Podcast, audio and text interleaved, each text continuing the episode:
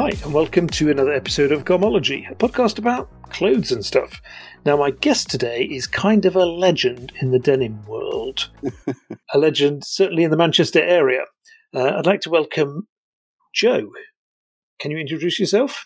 Hi, I'm Joe from Joe & Co. How are you doing? I'm great, thanks. How are you? Marvellous. Marvellous. So, Joe, Yes, mate.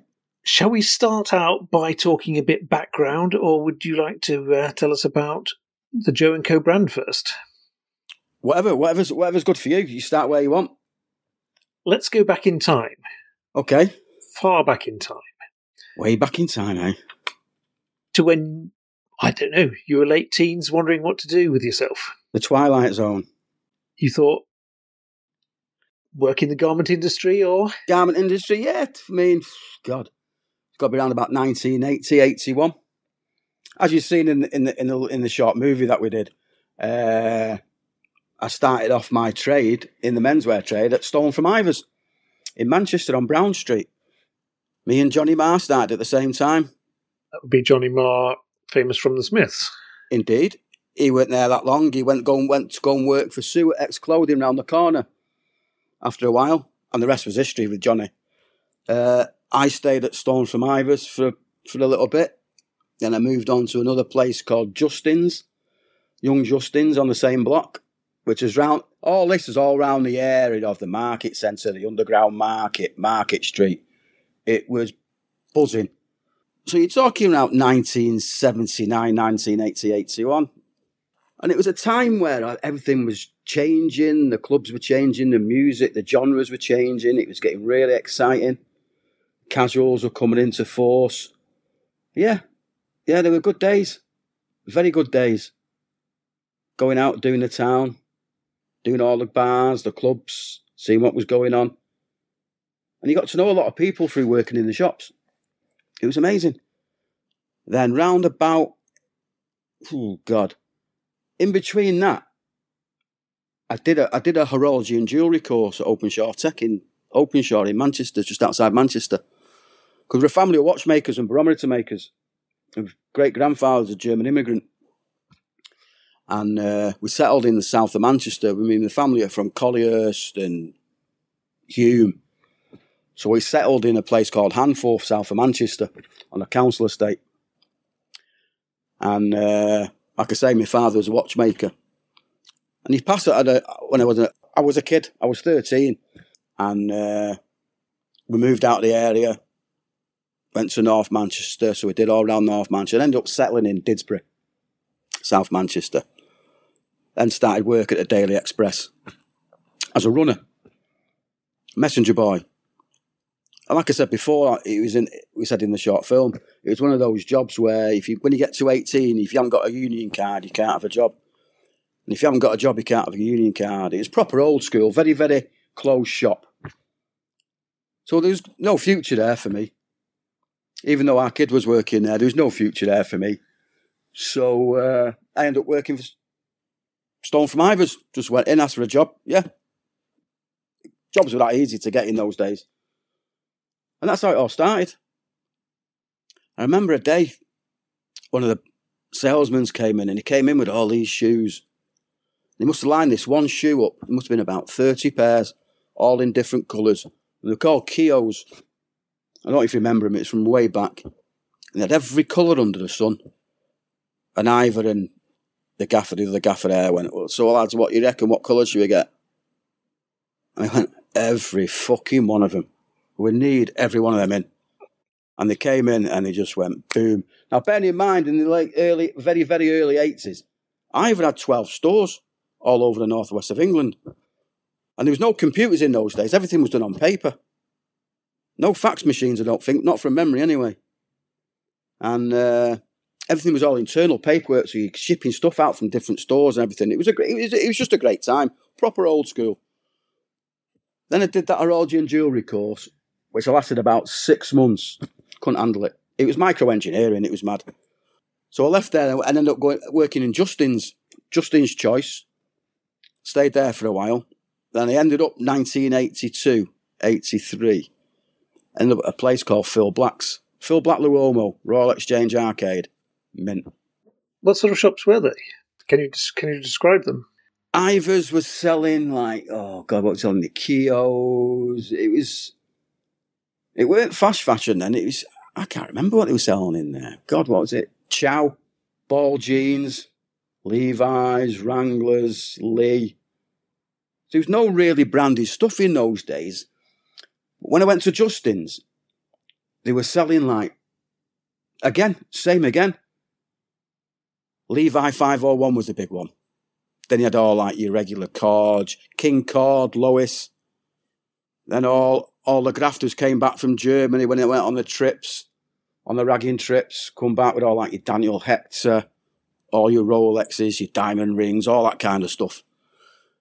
And it wasn't until I went to Phil Black's really that really kicked in because he was doing like Emporio Armani, Riccardo Beanie, Fiorucci, Classic Nouveau, Trench Coat, Armand Basi, Calugi Giannelli, loads of different brands. We go to Florence to buy all the gear. We're doing the London shows. It was great.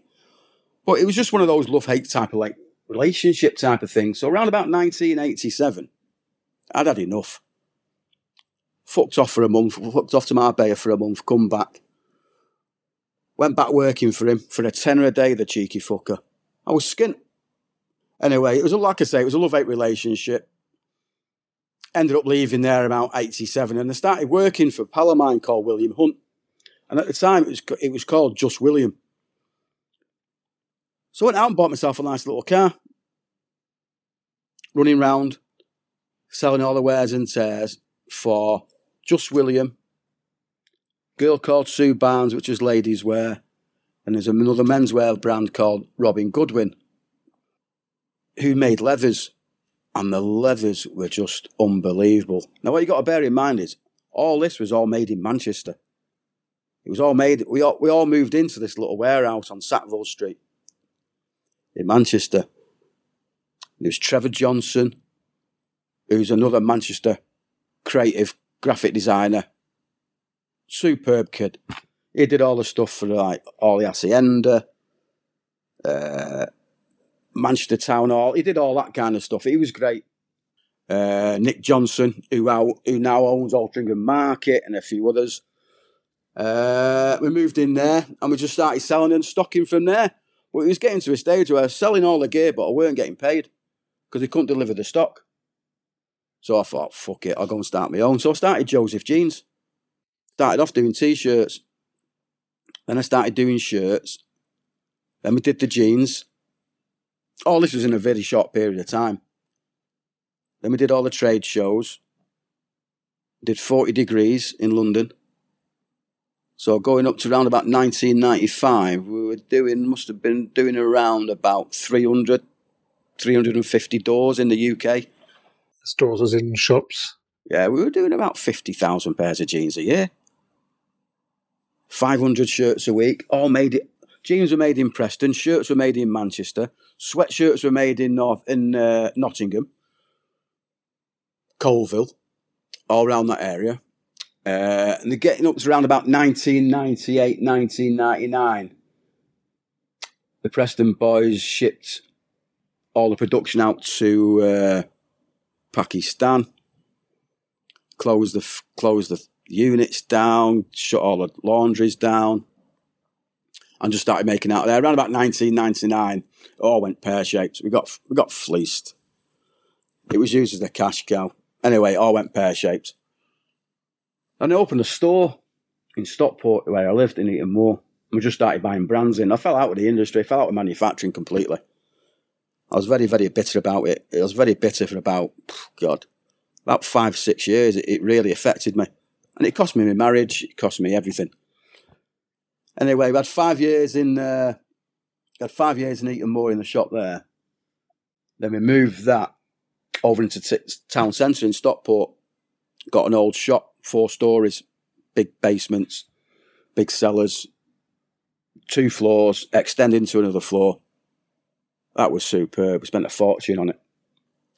Had two good years there. We moved into Stockport in 2005 because what they were doing is they were spending money on the town centre. They were doing all the town centre up. So there's like 750 million pound investment going into the town centre. Now, the investment was coming from Stockport Council and from a company called Lendlease in Australia. And they all started work on it. Everyone was buzzing. Had two great years there. 2007, 2008, we had the crash. It just, everything got pulled. We had an extra three years round our neck of a lease, and it was really, really tough. Really tough. We ended up closing shop 2010, but between 2007 and 2010, we were still doing the trade shows in Berlin. You know, like buying your stock in, buying your goods in for the following seasons. So I come across this company called uh, Commonplace. Lovely little girl, I Aiko she was, lovely. I just messaged the question, you do small runs? She went, yeah. So that, that was it, 30 pairs.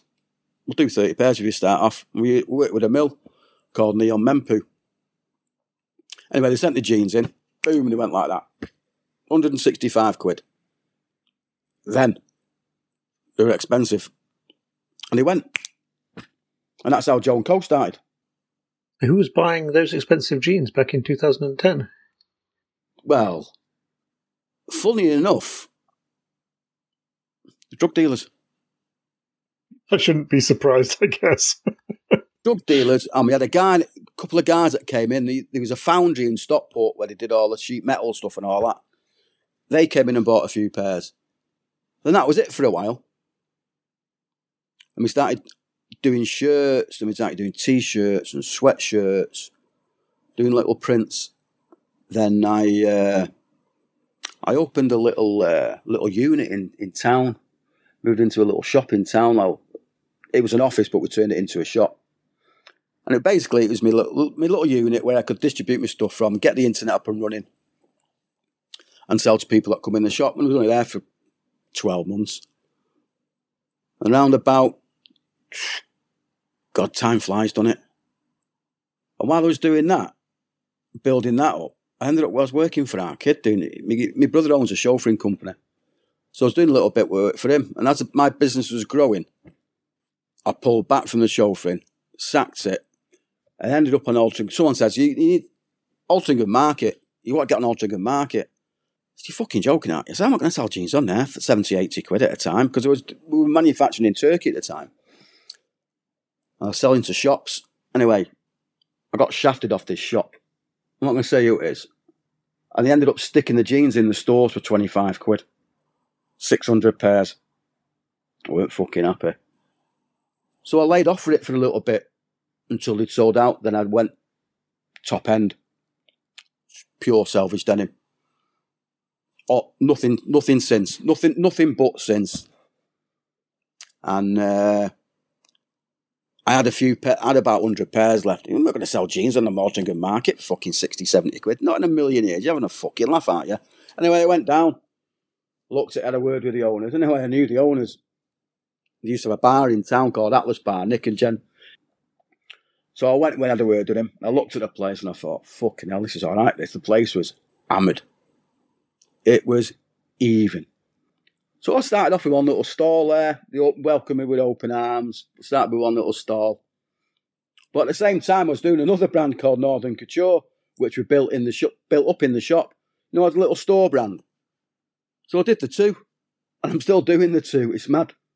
But the Joe and Co, it just uh, people came, and we just smashed it from day one. And, that, and we built it up. I ended up do ended up with six store, six units, six stalls, four for Joe and Co, two for Northern Couture. Northern Couture is a little t-shirt and sweatshirt brand that, like I said, we did in the store. But top end quality t-shirts and muscle athletic sweatshirts, and we just do Manchester prints, music, Manchester culture, all that kind of stuff. Little cash cow. But like I say, Joe & Co's the main one. So we built that up. Got involved with a little shirt factory in Anco in Hardwick. Started working with Cookson and Clegg. Then they closed down. And he used another little factory working that brilliant. So he's put the block on that. And Cookson and Clegg reopened and went back to Cookson and Clegg. And I've, I've been there ever since. How would you describe the Joe and Co brand now? Luxury workwear. For the Mancunian lad, or for everyone? It's not for everyone. No, it's not for everyone. It's it's not just for the Mancunian lad. It's just beautiful luxury workwear. Timeless. Classics. Beautiful fabrics. Attention to detail. What more do you ask? And locally made using. All, all made locally. Obviously, you know, work with Chris at Hewitt's. We work with the Japanese mills, Nihon Menpu, Collect, Kurabo, Kuroki. Italian mills, we work with Candiani, we work with Blue Selvage, which is part of Berto. I've worked with loads in the past. I've worked with Tavex, Montebello, Swift, Mosters for my moleskins, San Sandrina for your regular cords. Some great mills there, and they're still going. But I'm happy with what we've got at the moment. We're always looking out for new stuff, always. But it's finding that right mill with the right fabric who are willing to work with you and like what you're doing to get you small runs. Because years ago, yeah, I'll have uh, 100 metres of that. No, you won't. Minimum 500 metres. Nah, I can't work with you lot. So you, you build up a reputation, you build up a rapport with these mills, and especially with the agents. Some of these agents are fucking wankers, mate. They're not interested. They're only interested in themselves. And if they stayed with it, they would have built up a reputation with them. They would have been earning fortunes. But no, Albiate, fantastic mill. Albini, fantastic mill for shirtings. Superb. The English agent don't want to work with you. So I just go direct. Not rocket science. It's hard work though. Breaking down barriers. It's hard work, man. But we're there. What's your secret? It's nice to be nice. Don't cost anything, does it? We don't give any out of the bullshit. We don't do any of that. We tell it. We tell it. We say it how it is. We don't take credit. Pay for it on the nail. Done. Get it in. Promote it. Get it out. That is one of your your ways, isn't it? You do small runs. Small runs, often. Is that the trick to making customers keep coming back? Customers come back because they like what you're doing. They like the quality. They love it because it. Listen, all this made in Britain, made in England, all that. It's great. But you can't live off stuff that's made in England all the time. It's not impossible, but you'll never get anywhere unless you throw big, big dough at it. We haven't got that kind of big dough. We don't want to go out and borrowing money and all that and getting investors in. Nine times out of ten, you're out your ass within six months. They're only in it for the bottom line. That's what happened last time. Investors came in, got all these loans, quarter of a million pound here, quarter of a million pound, and they used it as a cash cow. And I ended up being the fucking fall guy for it. You know? So, no, don't look at people like that. If you can do it, do it yourself and grow it. And you get more respect for it. So, but yeah, we've got a good little business and we keep flipping it. We flip it every two weeks. New styles coming in all the time. It strikes me as being a problem when people talk about buying less, buying better, um, having something and keeping it for a long time. Yeah, you can do that. You can do that. You can do that. On, you can do that on small runs, but you can also expand that. You're not restricted to where you can sell it. I sell worldwide. I have pals coming over from the States, just buy it specially, and they go back, they're happy. And if they haven't got the size, I'll make it for them out the shirt factory. I'll send it over to them. I mean, obviously, it's a little bit more expensive, but they're not bothered because they're getting a made garment, specially made for them. The thing was, though, that if a guy buys a pair of trousers and uses them for three years, that's not really good business because you'd like him to come back and spend some more in the meantime. Yeah, he will do. He'll come back and buy shirts to go with it. You'll wear 10 shirts for one pair of jeans. You can wear jeans every day. They wait for 12 months, but you can't wear your shirt every day for 12 months every day, can you? You got to change. You got to change your tops. So I will sell. I will sell seven to ten shirts to one pair of jeans. Now, you're making stuff pretty locally now. Yeah, you made stuff offshore in the past. Yeah. Sort of, uh, how do they compare? How do they compare? One, making the UK, it's easy to control. I shouldn't say this, but I'm going to say it. In this game, in the, the Turkish, you can't trust them, right? And I'll tell you the reason why. You get your samples in, you do your samples, you get your samples and your samples are great. You get your production, they swap the fabrics. Ouch. Italy, they're not happy unless they're screwing you. Do you know what I mean? yeah. That's that's my experience. But I work with Italians and I do work with Turks and we do, you know, it's it's mad. But having said that, Turkish production is great. Portuguese production is great. UK production is great. But if you've got a problem over in Europe, you've got to get on the plane and get over there and sort it out. Time and money. Whereas Cookson and Clegg is just up the road from you, isn't it? Cookson and Clegg's 40 minutes away from me. And just because it's made at Cookson and Clegg's doesn't mean it's necessarily mean it's any good.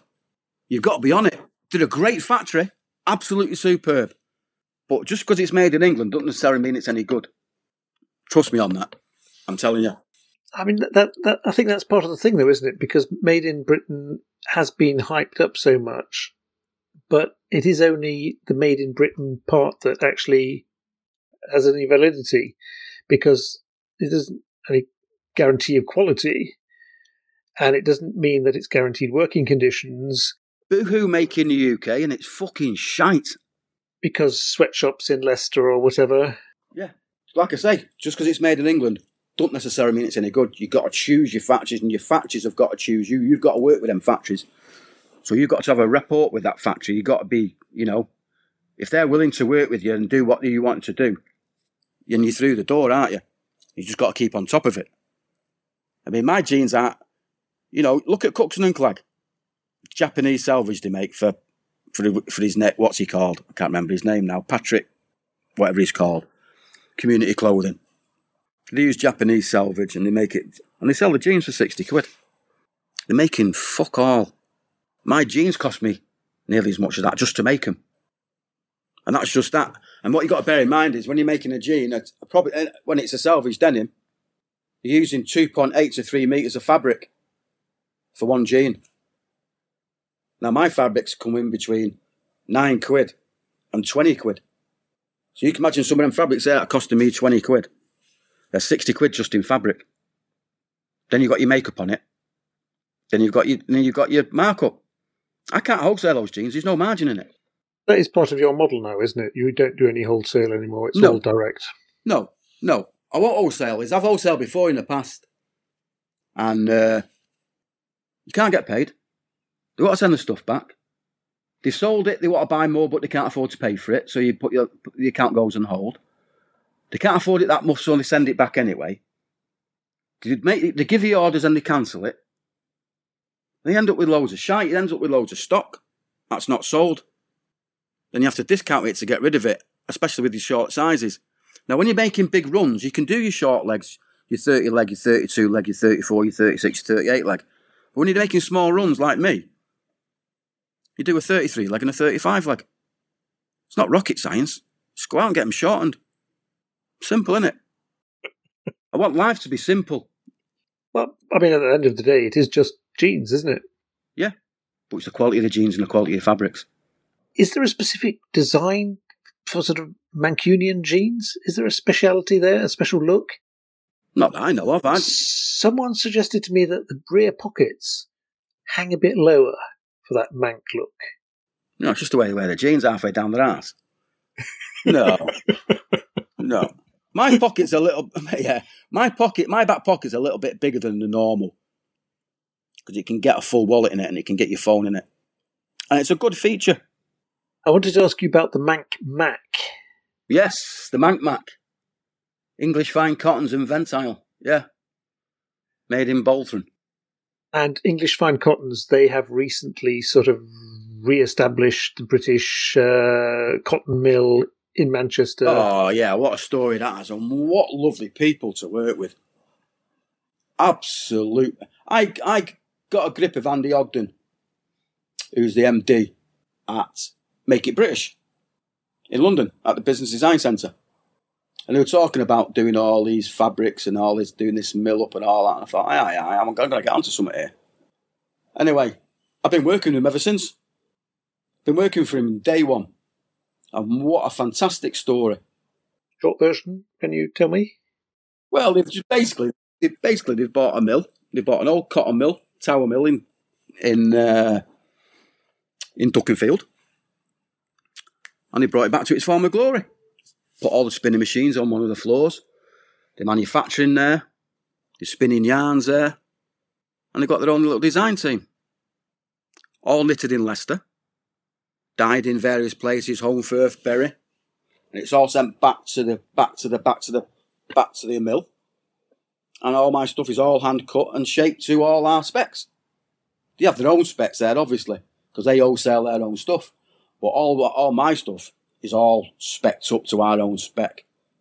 You're not going to get anything close to it. Nothing. And the Manc Mac, a Manc Mac, the fabric that they had there that they were using was a development fabric that they were working with. And it's it's got all the same properties as Ventile, but you can't call it Ventile, obviously. And uh, we did it in Navy and Camel. So we used up all their development fabric, and now we work with Ventile for it. But Ventile's more expensive. Also made in Switzerland. Initially, it was it was developed at the Shirley Institute in the 1930s in Manchester, same as the Harrington jacket. You know why it's called the Harrington jacket, don't you? Right. Remember the series Peyton Place in the 60s? Ryan O'Neal. Before Yeah, my time. yeah. Ryan O'Neal played the main character. He was called Rodney Harrington. And the Ah, jacket that he wore was the Baracuta jacket, which was renamed the Harrington after Rodney Harrington. That's the Baracuta G9, isn't it? Yeah, the rest is history. They've all worn it. Steve McQueen, Paul Newman, me. but yeah, then this, then it got sold. To, the Italians bought it because I used to sell Baracuta in my store, and it was I was selling it at 125 quid. It's now 295 quid for a Harrington jacket. Red Wings were the same, 135 quid for Red Wings. Then they shipped all the uh, they moved the distribution to Amsterdam and it went up 30%. And now they've just increased, increased, increased. I suppose they'll increase in price until they stop selling. Can't, great boot, isn't it? Yeah. Are they as popular as they once were? Mm, I think so. Not the best boot in the world, but everyone seems to jump on it. But I work, with, I work with Sanders. I work with Sanders in Northampton. They make all my shoes for me and my boots. Tell me more about that. Right, Simon. I met Simon years ago when he used to head up. Uh, what's the brand called now? John Smedley. Used to buy John Smedley off him. Then he moved over to Sanders. I used to see him at the trade shows. And a couple of a few years ago, I thought I'm to start. I'll do it. We've got. It's a top. We're a top to toe brand, head to toe.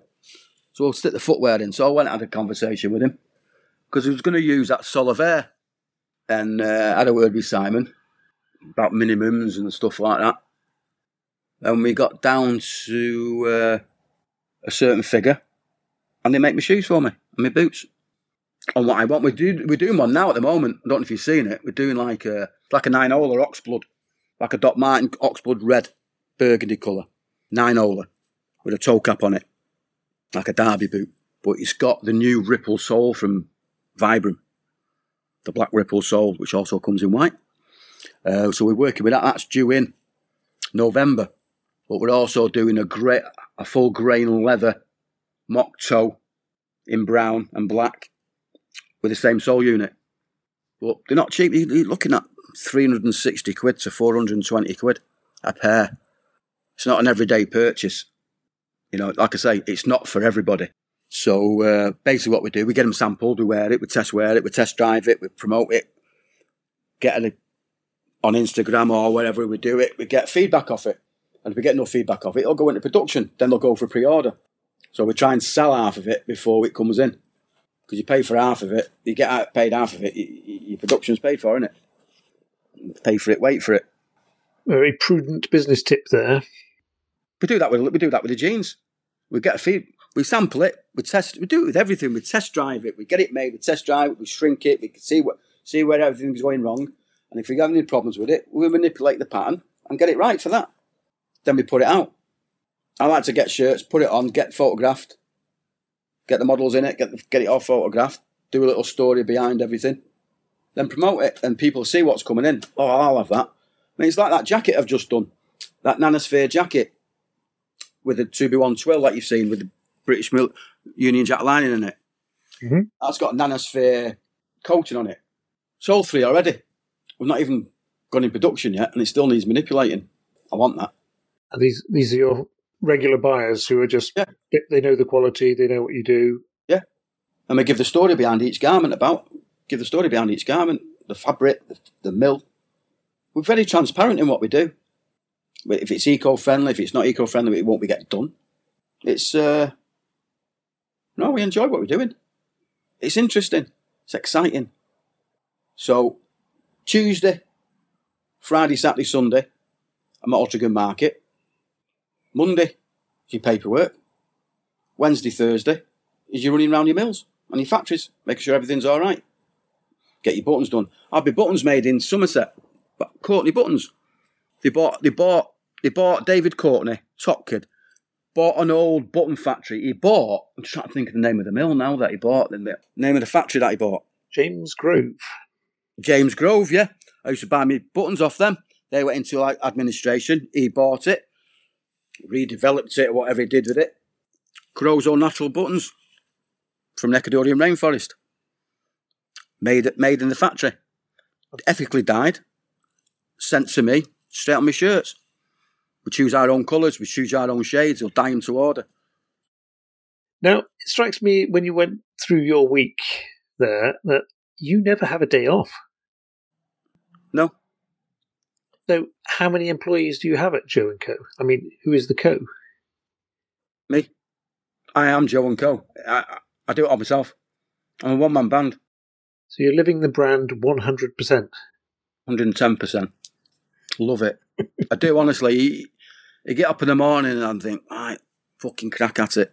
But I can work, I can, I can work till 11, 12 o'clock at night. Researching. Get the MacBook out. See what else we can look for. See what else we can manipulate. See what everyone else is doing. You know? There's some great brands in this country. Some great brands. there- are a lot of, of British brands now, and there's new ones every day. But not many are as hardcore on the, the UK made, UK fabrics as you are, though, are they? No, I wouldn't say. I well, I don't know. You, there's that many out there. You don't know who's out there. To be honest, you, you only come across. You only see when you come across them on Instagram or you get mentioned in conversation. I mean, I'm sure there's loads of brands out there like me, but he- he- I don't hear of them. You think it's the smallness of your brand that means you can focus that much closer on what you're doing?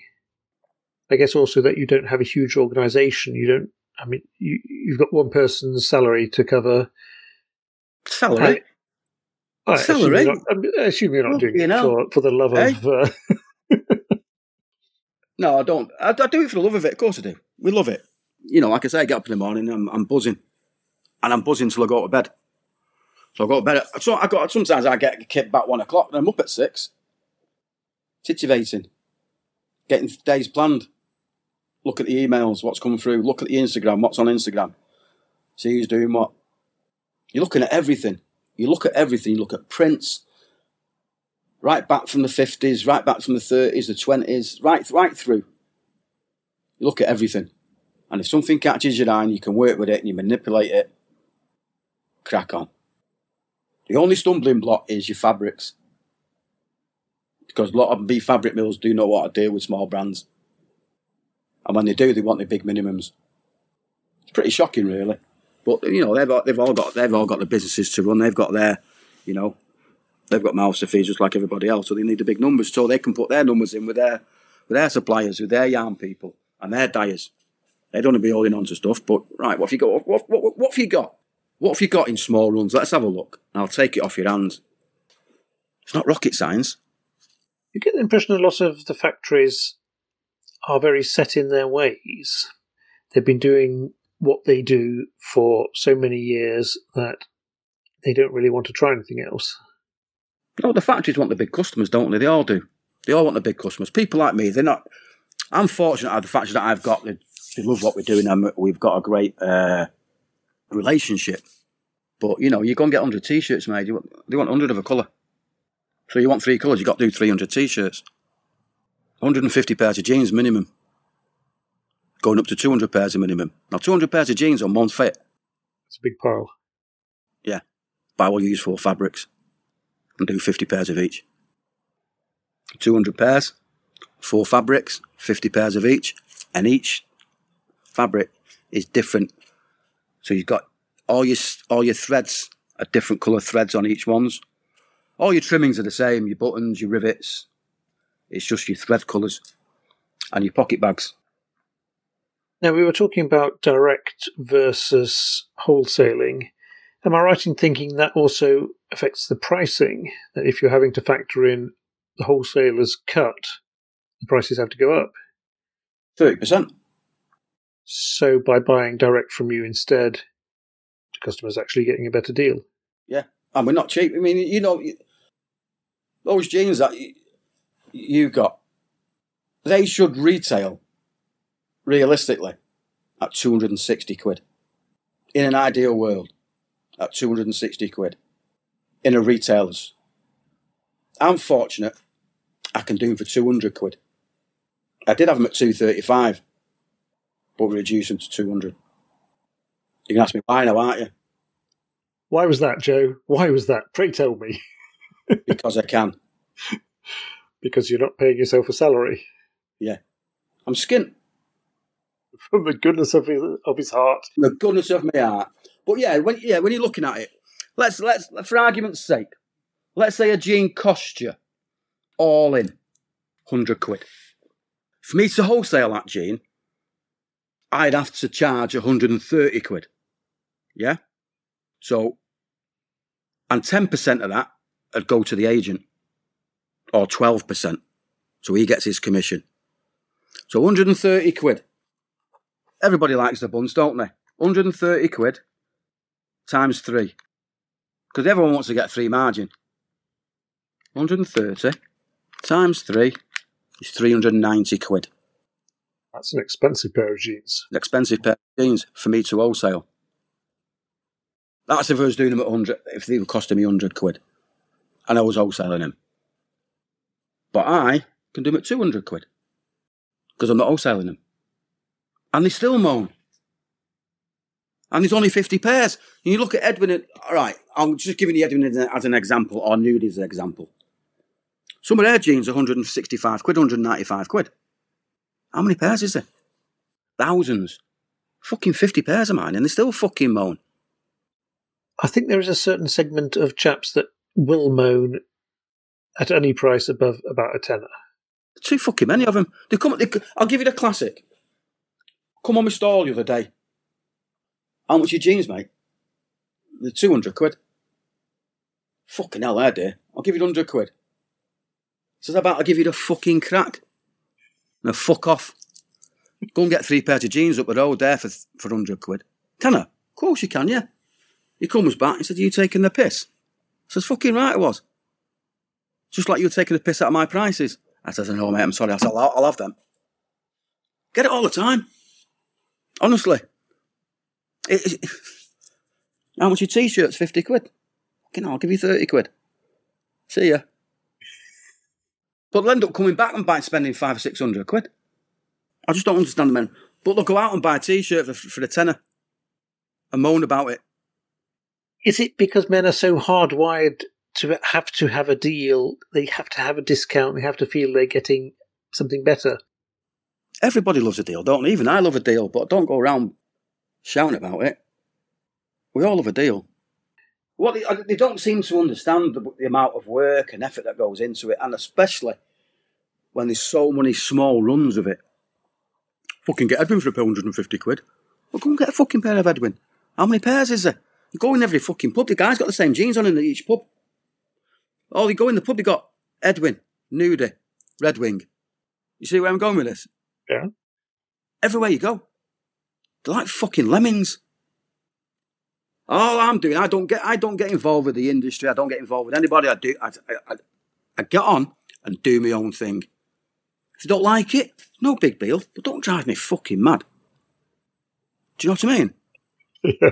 and what we do, we do well, and we explain that to them. And once you've explained it to them, listen, love, there's my card. Check us out online. See what we're up to. Gives you a nice little story. And if you fancy it, if you've got any questions, message me on messenger and I'll get back to you within the hour. If I'm, if I'm not kipping, I'll get back to you. If I'm kipping, I'll get back to you when I'm, when I'm awake. And we, we give a great customer service, an absolute second to none customer service. Because we want to make sure that customer is happy with the product that he's got. And if he's not happy with it, and there's a fault in it, bring it back and we'll sort it out. And it's very, very rare that happens. Because if there is a fault with the fabric, we'll get to know about it beforehand. So when it's in the manufacturing, you can get a manufacturing fault. Slip of a needle. You get a new guy being trained on the machine because the other one's left. So he's not left enough fabric to sew the waistband on. So the waistband will come off. So it's all those little things that you got to look at. So you got to go and do your factory visits. You got to go and do your mill visits. You got to be on top of it because if you're not on top of it, they're certainly not. So I'm curious, who is the typical Joe and Co customer? Me. I make things for myself. I make it because I like it and I'll wear it myself. And if anybody jumps on that, I'm happy with that. As long as they're happy. So there's no typical, there's no typical customer. You, you, you can't really put a finger on it. I get guys in there six foot four, 40 waist, built like a brick shit house. A farmer. Or I'll get a guy coming in who's an hedge fund, he's got he's got an hedge fund company and he'll, he'll spend over a grand and he'll, he'll, he'll buy the full outfit. Got your barbers, your motorcyclists, your scooter boys, your casuals. It's a fact, you know, it, it, it's quite an expanse. Just because we're making the UK, we're based in the UK, doesn't mean that we can't make for it and ship worldwide and have a massive audience. Do you know what I mean? I did a call. I did a collab. My pal's on Angola, so we did a collab with them. We went into the archives and brought this high top out. You've seen the high top yourself. Yeah. We did the high top. Retails at seventy five quid. Better than Converse. First hit gone. Second hit half gone. Then we did a trainer with them. Again, went back into the archive. Stripped it, put our stamp on it, put different colours in it, different sole unit. 100 pairs, 25, 25 pairs of a colour of a trainer. It's unheard of. And they're brilliant. Great people to work with. Joe, your shipment's in. Right, how much do you owe your bum? Right, there you go. Get it in. But they are made in Vietnam. If they're made in the UK, they'd be 200 quid. But I want something to get in, get out. Like I said before, you can't rely on the UK manufacturing at that level all the time. So you have to bring stuff in. Have to make stuff abroad to survive. I think what you said about you being your own typical customer is is a pretty good answer, really, because that makes me think that you personally like everything you make. I would make it, right? You wouldn't make it. No, even down to the socks. Whilst let's say many other companies they are trying for to follow some fashion some trend making stuff that they hope will sell will catch on. No they're looking they're hoping for bottom line. That's all they're thinking about. It's a tin of beans for these people. Especially your corporations. It's all about your bottom line. Well it is about mine your bottom line you know. But if i don't like it i won't make it. If i sample it and i don't like it They'll go in the wardrobe and never come out. How big is your wardrobe? Eh? How much is Not there big in your enough. wardrobe? Not big enough. Not big enough. I've just look on a storage unit for all that. got a garage full of gear. Got a unit full. You got a storage full of gear, and we sample like buggery. Making sm- small runs all the time, does that Yeah. also mean that you manage to avoid discounts and sales? What do you mean? Well, you're making so few that you will sell them out. Uh, half of them will already be sold on pre-order, Yeah. so you- you're not stuck with with a stack that you have to discount to get rid of. No. I don't have a sale. I don't discount. I look after people. How much your jeans make? 200 quid. How much are you going to do them for? Who are you? I've never seen you before. You've never spent with me before. Why would I look after you? Come on and spend a few quid and have a chat with us and have a coffee with us. And, you know, maybe after you spent a few, a few sales, we'll look after you. Then you become a regular then, don't you? Because you know you like your gear. They're not buying it as a one-off. I've got quite a lot of regulars that come in. Anything new in? They'll see it on, oh, fucking hell, I've seen it online. You, you in on Sunday? Yeah, I mean. Right, stickers are large for that. But they'll come in and buy a large and they'll buy something else to go with it. That does sound like the best sort of customers. Oh, we have some great customers, but we have some wankers. I, listen, I'll, I'll say how it is. I'm black and white. We're very, very transparent. You want to take the piss, you'll get it back. It's that simple.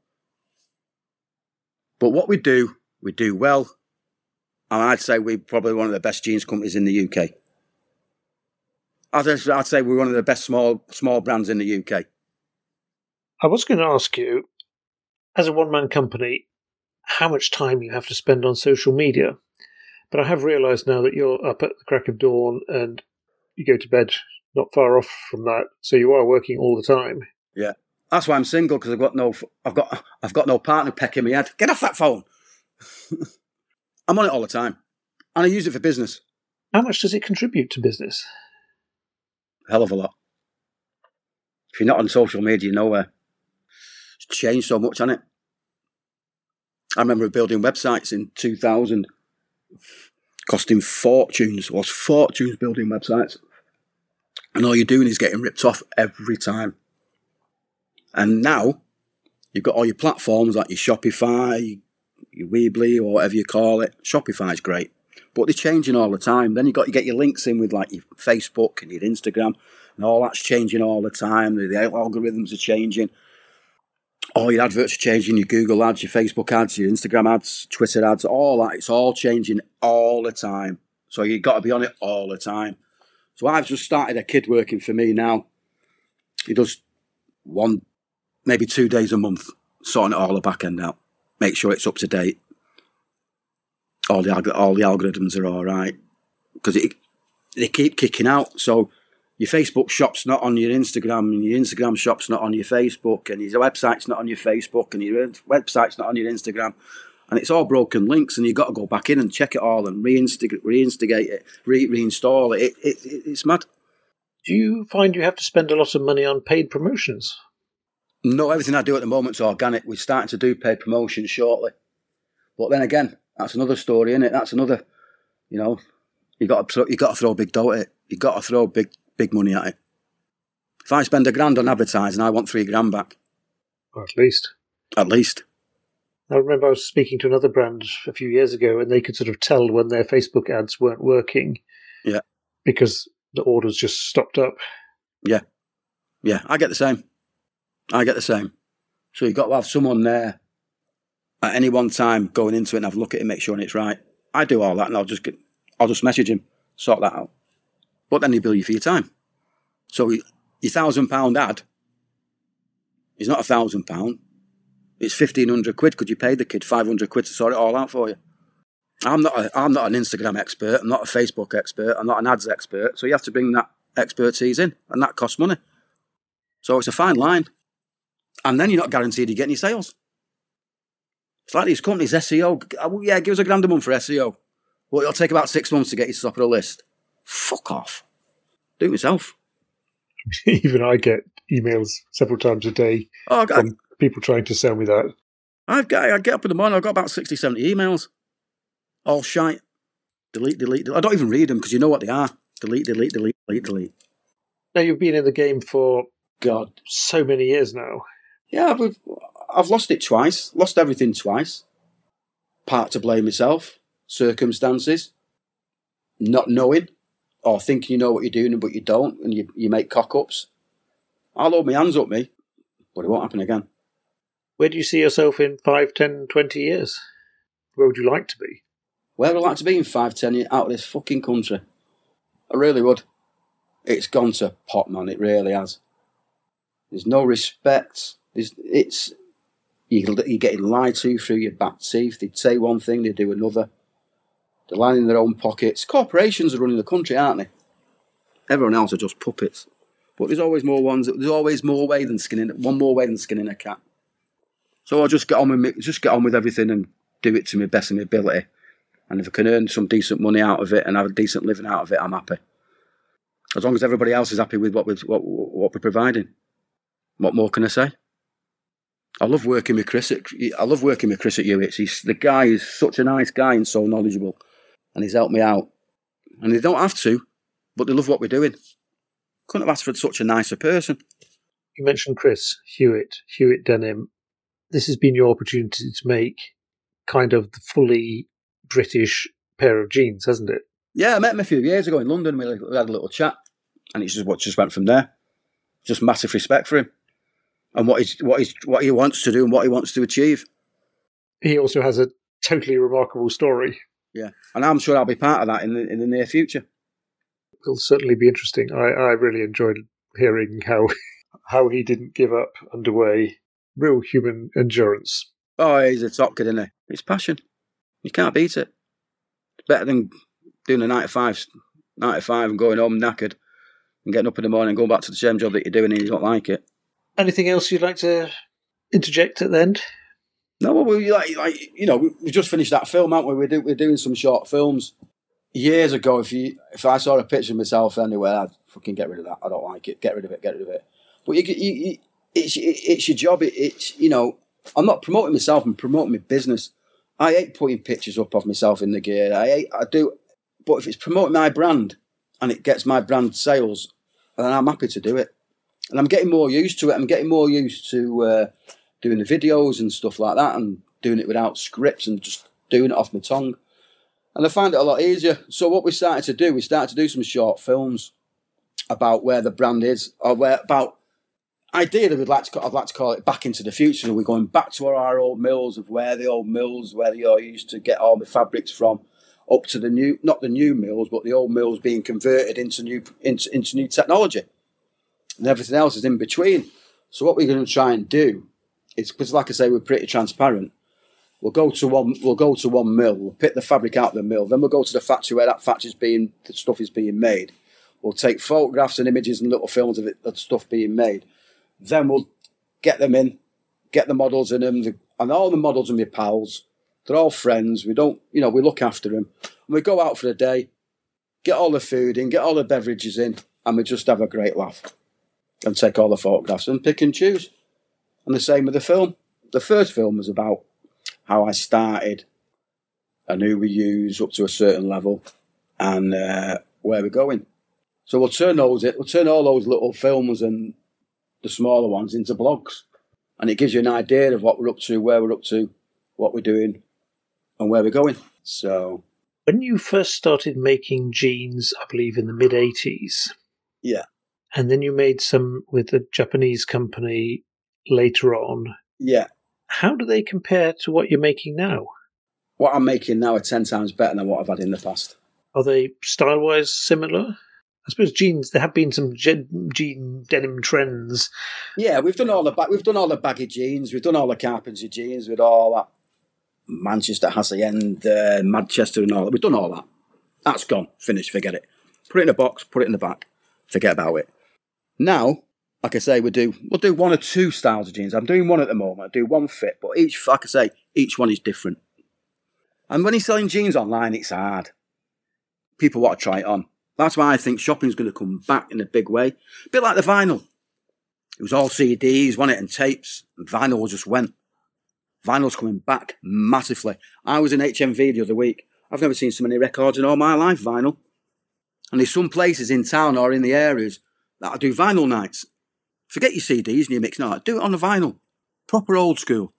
Pretty sure I read somewhere that CDs were also making a comeback. yeah, hey, listen, it might be. I've got a fucking stack there. as long as it's not tapes.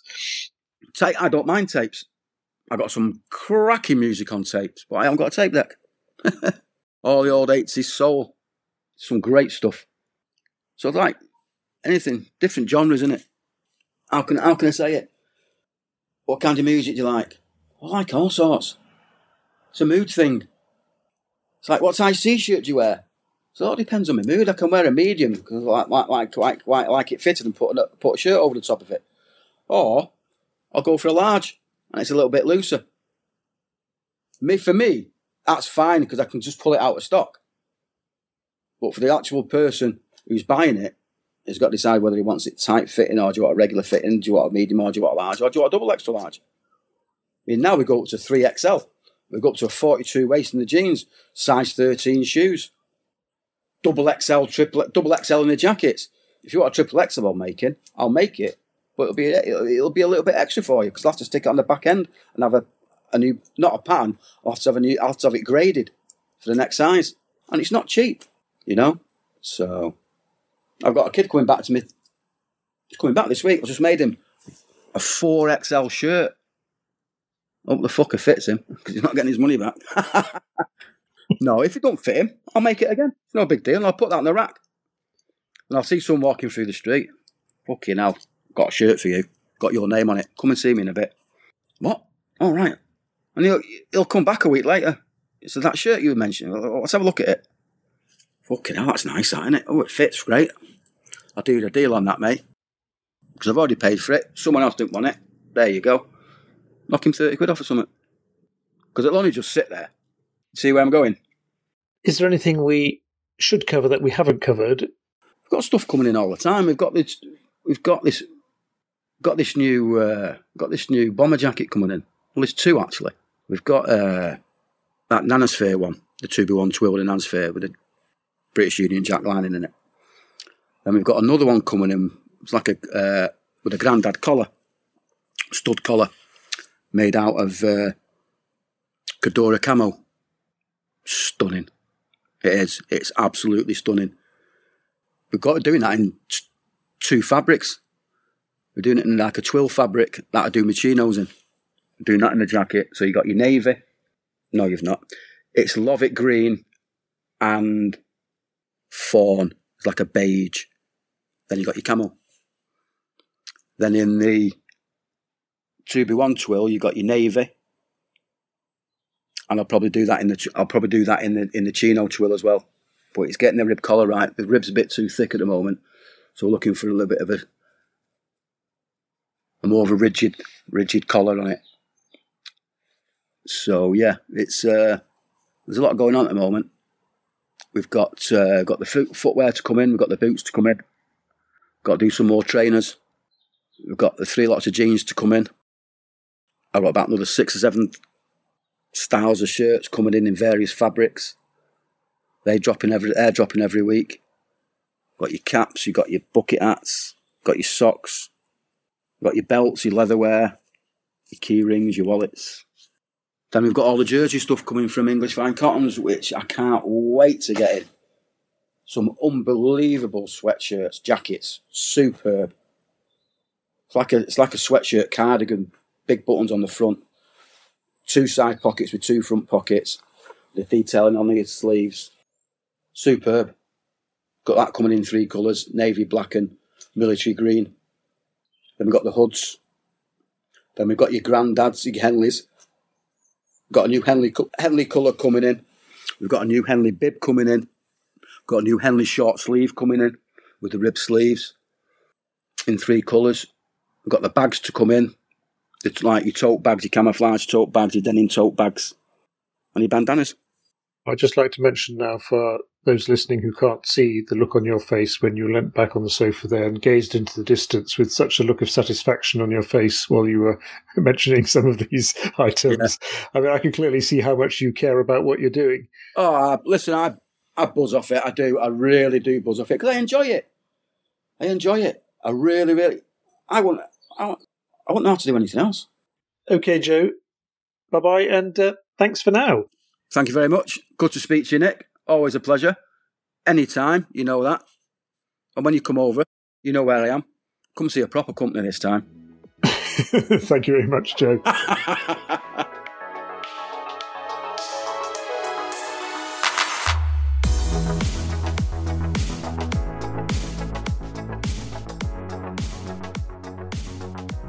that's all for this week's episode of Garmology. If you'd like to check out my guest further, there's links in the show notes. There's also links to uh, how you can uh, support the pod by buying me a cup of coffee, She's perfectly optional. I'm just pleased you're listening.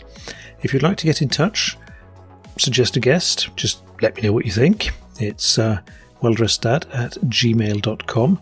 You can follow me on Instagram as welldresseddad. So, until next week, bye bye.